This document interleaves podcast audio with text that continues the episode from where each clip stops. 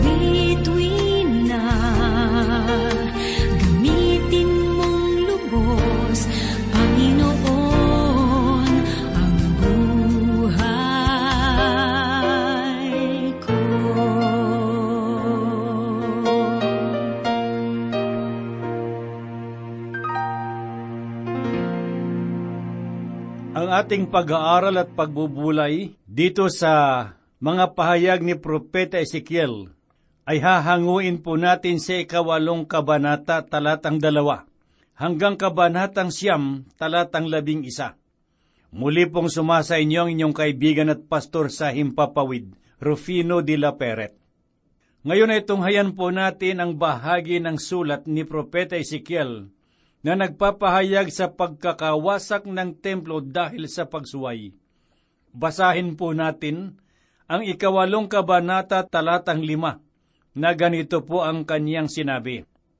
Pagkatapos ay sinabi niya sa akin, Anak ng tao, itingin mo ang iyong mga mata sa dakong hilaga at naroon sa dakong hilaga ng pintuan ng dambana sa pasukan itong larawan ng panibugho. Mga kaibigan, ang templo ng Diyos ay nadungisan dahil sa kanilang mga pagsuway. ang mga tao ay hindi na nagpupuri sa tunay at buhay na Diyos at tuwirang hindi na sinusunod ang dalawang unang utos na ibinigay ng Diyos kay Moises na ipinahayag sa ikadalawampung kabanata sa aklat ng Eksodo sa ikatlo at ikaapat na mga talata na sinabi ng Diyos, Huwag kang magkakaroon ng ibang mga Diyos sa harap ko. Huwag kang gagawa para sa iyong sarili ng inukit na larawan o anumang kawangis ng anumang nasa langit sa itaas o anumang nasa lupa sa ibaba o nang nasa tubig sa ilalim ng lupa. Basahin po natin ang ikapito hanggang ikasyam na talata na sinabi ni Sikiel. Dinala niya ako sa pintuan ng bulwagan at nang ako'y tumingin, narito may isang butas sa pader. Sinabi niya sa akin, Anak ng tao, humukay ka sa padir at nang ako'y humukay sa padir at narito isang pintuan. Sinabi niya sa akin, ikaw ay pumasok at tignan mo ang masasamang kasuklam-suklam na kanilang ginagawa rito. Mga kaibigan, kung si Ezekiel ay naroon na isang espiritu, marahil hindi niya kailangang maghukay. Ako ay naniniwala na naroon siya sa kanyang pisikal na katawan. Siya ay humukay ng butas at pagkatapos ay nagtungo sa isang yungib. Ano ba ang natagpuan niya sa ilalim ng kanyang hinukay? Alamin po natin ang kanyang pahayag dito sa ikasampung talata. Sa gayoy pumasok ako at tumingin. Doon ay nakaukit sa padir sa palibot ang bawat anyo ng umuusad na mga bagay, kasuklam-suklam na mga hayop at lahat ng mga Diyos-Diyosan ng sambahayan ni Israel. Ang mga taong ito ay sumasamba sa mga nilikha kaysa sa lumikha. At ganito naging kababa ang kanilang kalagayan. Ang tao ay magpapatuloy sa paggawa ng ganitong uri ng bagay kung lubusan na nilang tatalikuran ang buhay at tunay na Diyos. Ganito ang kanilang ginagawa sa Ehipto at maging sa panahon ng dakilang pagliligtas sa kanila ng Panginoon. Sumasamba sila sa mga bagay na anyong hayop. Yun ang dahilan kung bakit ang iba't ibang salot na dumating sa Ehipto ay nakatuon sa kanilang mga Diyos-Diyosan. Mababasa po natin si kadalawamput isang talata sa Aklat ng Roma sa unang kabanata ang ganito. Sapagkat kahit kilala nila ang Diyos, siya ay hindi nila niluluwalhati bilang Diyos, ni pinasasalamatan man, kundi naging walang kabuluhan sa kanilang mga pangangatwiran at ang mga puso nilang walang katuruan ay nagdilim. Matutunghayan din po natin sa kadalawamput limang talata dito sa Aklat ng Roma sa pareho ding kabanata ang ganito, sapagkat pinalitan nila ng kasinungalingan ng katotohanan ng Diyos at sila'y sumamba at naglingkod sa nilalang sa halip na sa lumalang. Sa ikalabing isa't ikalabing dalawang talata ay ganito naman po ang pahayag ni Ezekiel. Nakatayo sa harapan nila ang pitumpong lalaki na matatanda ng sambahayan ni Israel. At sa gitna nila ay nakatayo si Jehasananyas na anak ni Safan. Bawat isa ay may kanyang sunugan ng insenso sa kanyang kamay. At ang amoy ng usok ng insenso ay pumapailan lang. Nang magkagayoy sinabi niya sa akin, Anak ng tao, nakikita mo ba kung anong ginagawa sa dilim ng matatanda ng sambahayan ni Israel, bawat isa'y sa kanyang silid ng mga larawan, sapagkat kanilang sinasabi, hindi tayo nakita ng Panginoon, pinabayaan na ng Panginoon ang lupa. Ganap na nilang tinalikuran ng buhay na Diyos. Sinasabi nilang hindi sila pinangangalagaan ng Diyos. Marahil ay sinasabi na maari na nilang gawin ang lahat ng nais nilang gawin, sapagkat hindi naman nakatuon ang paningin ng Diyos sa kanila at wala silang pagkakautang sa Kanya. Mga kaibigan at mga kapatid, ganoon ang ginawa ng bayang Israel. Sila ay sumasamba sa mga Diyos-Diyosan at ginagawa nila ito ng palihim. Mga kaibigan, ang katawan ng isang mananampalataya ay templo ng Diyos Ikaw ba ay karapat dapat na maging templo ng Diyos? Nakalulugod ba ang iyong buhay at ang iyong katawan sa mata ng Panginoon? Ipinahayag naman ni Ezekiel si kalabing tatlo hanggang ikalabing limang talata ang ganito. Sinabi rin niya sa akin, makakakita ka pa ng ibang mas malalaking kasuklam-suklam na kanilang ginagawa. Nang magkagayoy dinalan niya ako sa pasukan ng pintuan ng bahay ng Panginoon na nasa dakong hilaga. At narito, doon nakaupo ang mga babae na iniiyakan si Tamos. Sinabi niya sa akin, Nakita mo ba ito, o anak ng tao? Makakakita ka ba ng lalong malaking kasuklam-suklam kaysa mga ito? Mapapansin po natin na sinabi sa bahagi ng talatang ito, Doon nakaupo ang mga babae na iniiyakan si Tamos. Isa itong kasuklam-suklam na pangyayari. Si Tamos ay itinuturing ng mga taga-Babilonya na Diyos ng mga halaman na pang-araw-araw. Sangayon sa kanilang kasaysayan, si Tamos ay namatay sa panahon ng taglagas at taglamig at pumunta sa dako ng mga espirito. Doon siya ay unti-unting binuhay at bumabalik tuwing tag-araw. Ang pagsamba sa mga Diyos-Diyosang ito ay ginawa sa mga lugar ng Poenisya at lumaganap hanggang sa lugar ng mga Griego. Ang katumbas ni Tamos para sa mga Griego ay ang Diyos-Diyosan nilang si Adonis. Ang pagtangis ng mga kababaihang ito ay paggunita sa pagkamatay ng kanilang Diyos-Diyosan. Ang kanilang uri ng pagsamba ay ang pagsamba sa kalikasan at kalakip nito ang mga immoral at masasamang pagdiriwang. Sa ikalabing anim na talatay ganito po naman ang pahayag ni Ezekiel. At dinala niya ako sa loob ng bulwagan sa bahay ng Panginoon at narito sa pintuan ng templo ng Panginoon.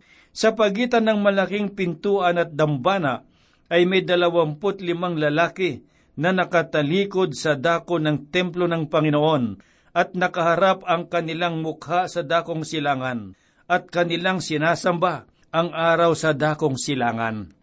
Ang pinakadakila sa lahat ng kasuklam-suklam ay ang pagsamba sa araw.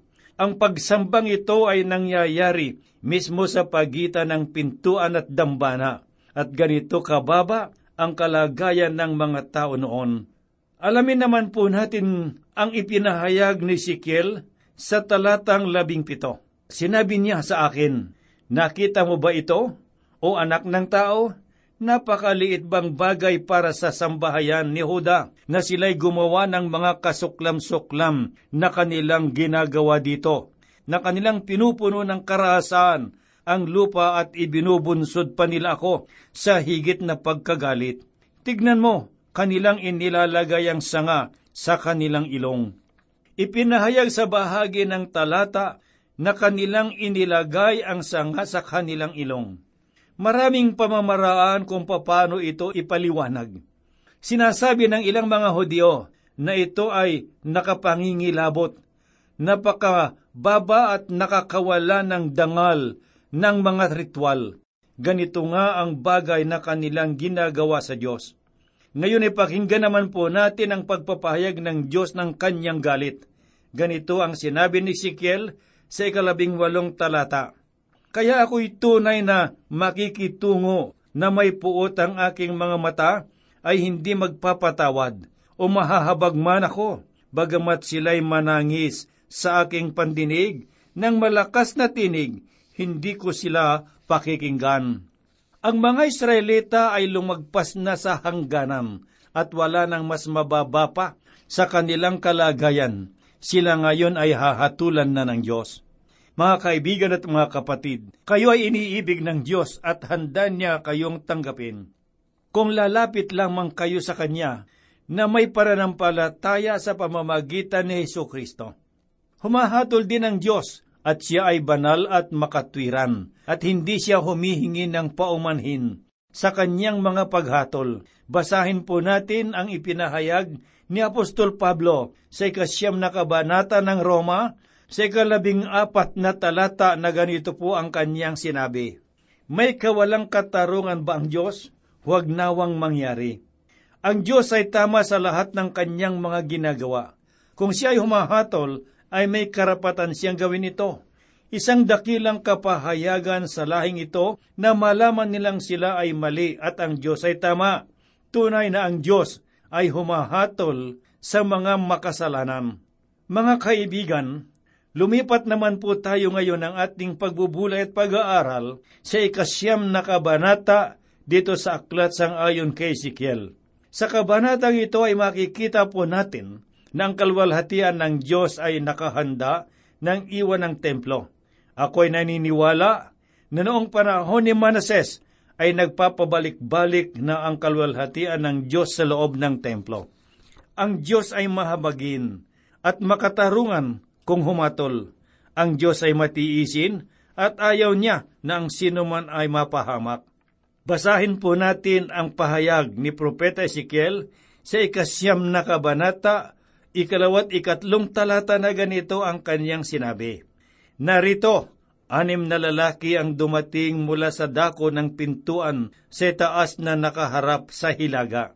Bawat isa ay may kanyang sandatang pamatay sa kanyang kamay, at kasama nila ang isang lalaki na nakadamit ng telang lino, na may lalagyan ng panukat sa kanyang balakang, at sila'y pumasok at tumayo sa tabi ng tansong dambana. Ang kalwalhatian ng Diyos ng Israel ay pumailan lang mula sa kirubin, na kinapapatungan ng hanggang sa pintuan ng bahay, at kanyang tinawag ang lalaking nakadamit ng telang lino na may lalagyan ng panulat sa kanyang balakang.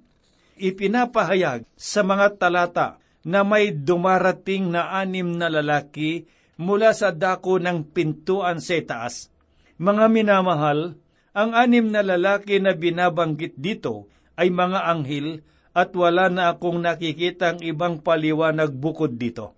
Ang mga anghel ay ginagamit ng Diyos sa kanyang pagbibigay ng hatol sa sanglibutan. Sila ay merong kaugnayan sa bayan ng Israel at walang kaugnayan sa mga simbahan. Kung ating maalala, dumating ang banal na espiritu noong araw ng Pentekostes at hindi mga anghel. Sa araw na kukunin ng Diyos ang kanyang iglesia rito sa sanglibutan, wala siyang isasama na mga anghel. Subalit sa panahon na itatatag ni Kristo ang kanyang kaharian sa sanglibutan, ay susuguin niya ang mga anghel.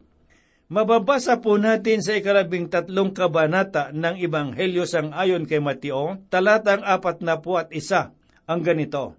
Susuguin ng anak ng tao ang kanyang mga anghel, at titipunin nila sa labas ng kanyang kaharian ang lahat ng mga sanhi ng pagkakasala at ang gumagawa ng mga kasamaan.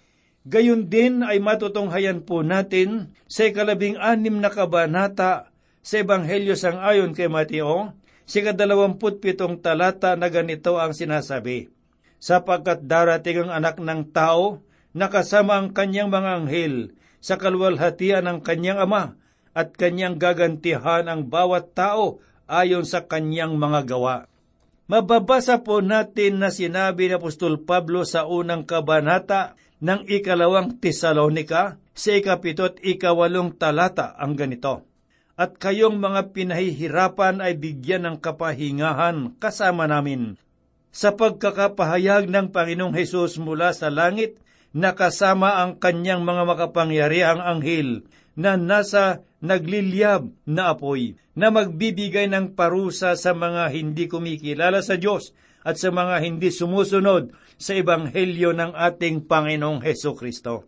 Mga kaibigan, Pagkatapos ng ikatlong kabanata dito sa aklat ng Apokalipses, ay hindi na muling binanggit ang tungkol sa iglesia na dati ay madalas nabanggitin sa mga naunang kabanata. Sapagkat kinuha na ng Panginoon at ang mga anghel ay nagsimula na sa pagpapalaganap ng hatol. Ipinahayag pa sa bahagi ng ikatlong talata na ang kalwalhatian ng Diyos ng Israel ay pumailan lang mula sa keruben. Sinabi ni Propeta Ezekiel na ang kalwalhatian ng Diyos ay dumako roon sa banal na trono sapagkat ang mga keruben ay namamalagi sa ibabaw ng trono ng awa. Iniwan na ng kalwalhatian ang banal na presensya ng Diyos. Sa ikaapat na talata ay ganito po naman ang sinasabi. At sinabi ng Panginoon sa kanya, Pumasok ka sa lunsod, sa loob ng Jerusalem, at lagyan mo ng tanda ang mga noo ng mga taong nagbubuntong hininga at dumadaing dahil sa lahat ng kasuklam-suklam na nagawa roon. Ipinahayag naman ng Diyos na inyong lagyan ng tanda ang mga taong gumagawa ng kasuklam-suklam, sapagkat sila ay aking hahatulan. Ang mga tao naman na merong tanda sa kanilang mga noo ay ang mga nalabi na ililigtas ng Diyos na kanyang bayan. Ngayon ay dumako naman po tayo sa ikasyam na talata na ganito ang sinabi ni Ezekiel. Sinabi niya sa akin, ang kasalanan ng sambahayan ng Israel at ng Huda ay totoong malaki, at ang lupain ay puno ng dugo, at ang lunsod ay puno ng kasuwailan. Sapagkat kanilang sinabi, pinabayaan ng Panginoon ang lupa at hindi nakikita ang Diyos. Para na rin sinabi ng mga tao na ang Diyos ay bulag at hindi niya mararating ang daigdig. Katulad din ng mga tao ngayon na nagsasabing ang Diyos ay patay. Mga kaibigan at mga kapatid, ang dahilan na hindi natin nakikita ang Diyos at walang mga katibayan na magpapakita ng kanyang presensya ay hindi ibig sabihin na siya ay hindi umiiral o hindi nabubuhay. Ako ay hindi pa nakakapunta sa bansang India. Subalit ako ay naniniwala na mayroong bansa na ang pangalan ay India.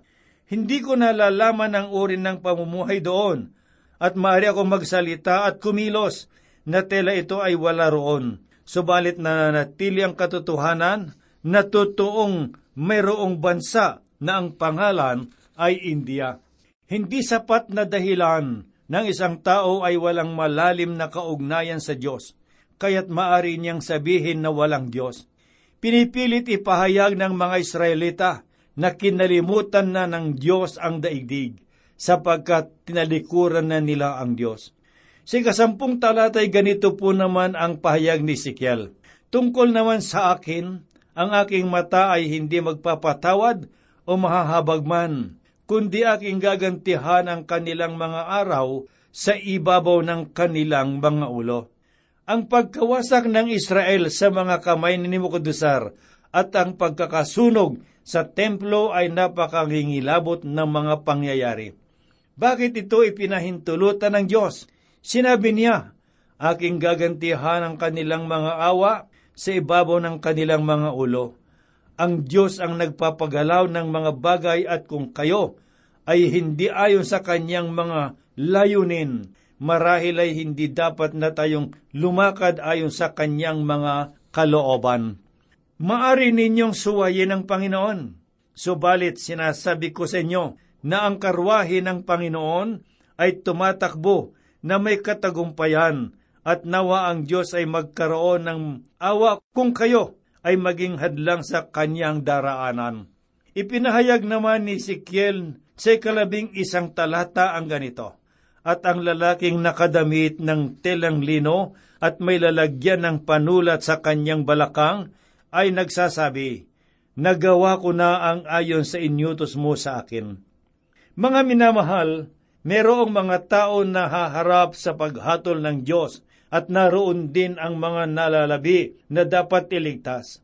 Ang Diyos natin ay maawain sa mga taong nanunumbalik sa Kanya at ang katotohanan iyon ay nagpapakita na ang kanyang paghatol ay mas magiging mabigat at napakangingilabot.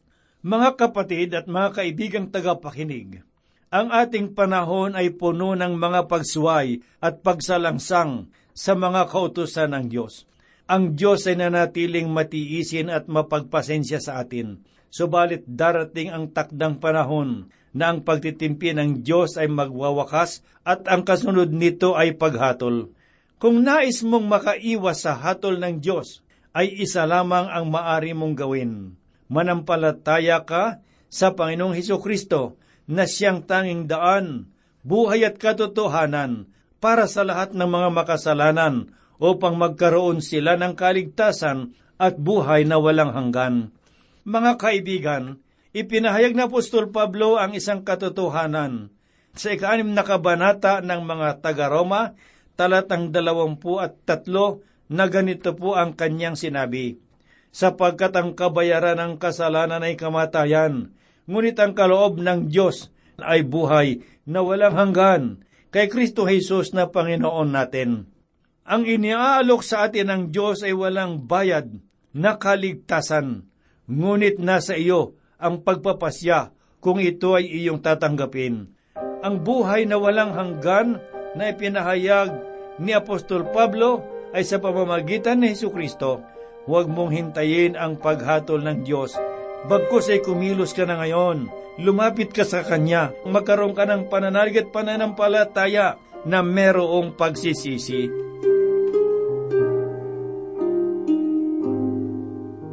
Tayo po ay manalangin. Minsan pa dakilang Diyos kami po ay lumalapit sa iyo. Nagpupuri po kami at nagpapasalamat sapagkat kami patuloy mong ginagabayan sa aming mga pagbubulay at pag-aaral ng iyong mga salita. Salamat Panginoong Diyos sapagkat sa patuloy naming pag-aaral ay marami po kaming natututuhat natutuklas ang mga katotohanan. Salamat Panginoon Diyos sa iyong pagpapala sa bawat isa sa amin. Dalangin po namin Ama na ilagay mo sa kaibuturan ng puso ng bawat isa na nakinig ng iyong mga salita upang maging gabay sa kanilang buhay araw-araw. Dalangin ko rin, Panginoon, ang mga kaibigan at mga kapatid na merong sakit sa tahanan man o sa mga pagamutan, nawawalan sila ng pag-asa. Subalit, Panginoon Diyos, ikaw pa rin ang Diyos na maibigin at mapagpala. Kung ito ay kalooban mo, magagawa mo, Panginoong Diyos. Kami po'y umaasa at nananalig, Ama, na iyo ring pagpapalain ng mga nasa bilangguan, yung mga nanga sa tahanan, marahil ay meron silang mga suliranin, hindi nagkakaunawaan. Panginoong Diyos sa pamamagitan ng banal na Espiritu ay magkakaroon sila ng pagkakasundo. Ang aming bansa ay idinadalangin namin, Panginoon, sa oras na ito, Ama, kumilos ka, Panginoong Diyos, sa mga namumuno ng aming bansa upang sila'y makapaglingkod ng may katapatan. Kami pi umaas at nananalig na gagawin mo ito sapagkat hinihiling po namin ng lahat sa banal na pangalan ng aming Panginoong Heso Kristo. Amen. Kayo na lang ang pagsinta ng Diyos sa sanlibutan na ipinako si Jesus upang tao'y matubos. Noon ako alipin ng kasalanan dahil sa biyaya ako'y ligtas na. Ako ngayon anak ng Diyos, di na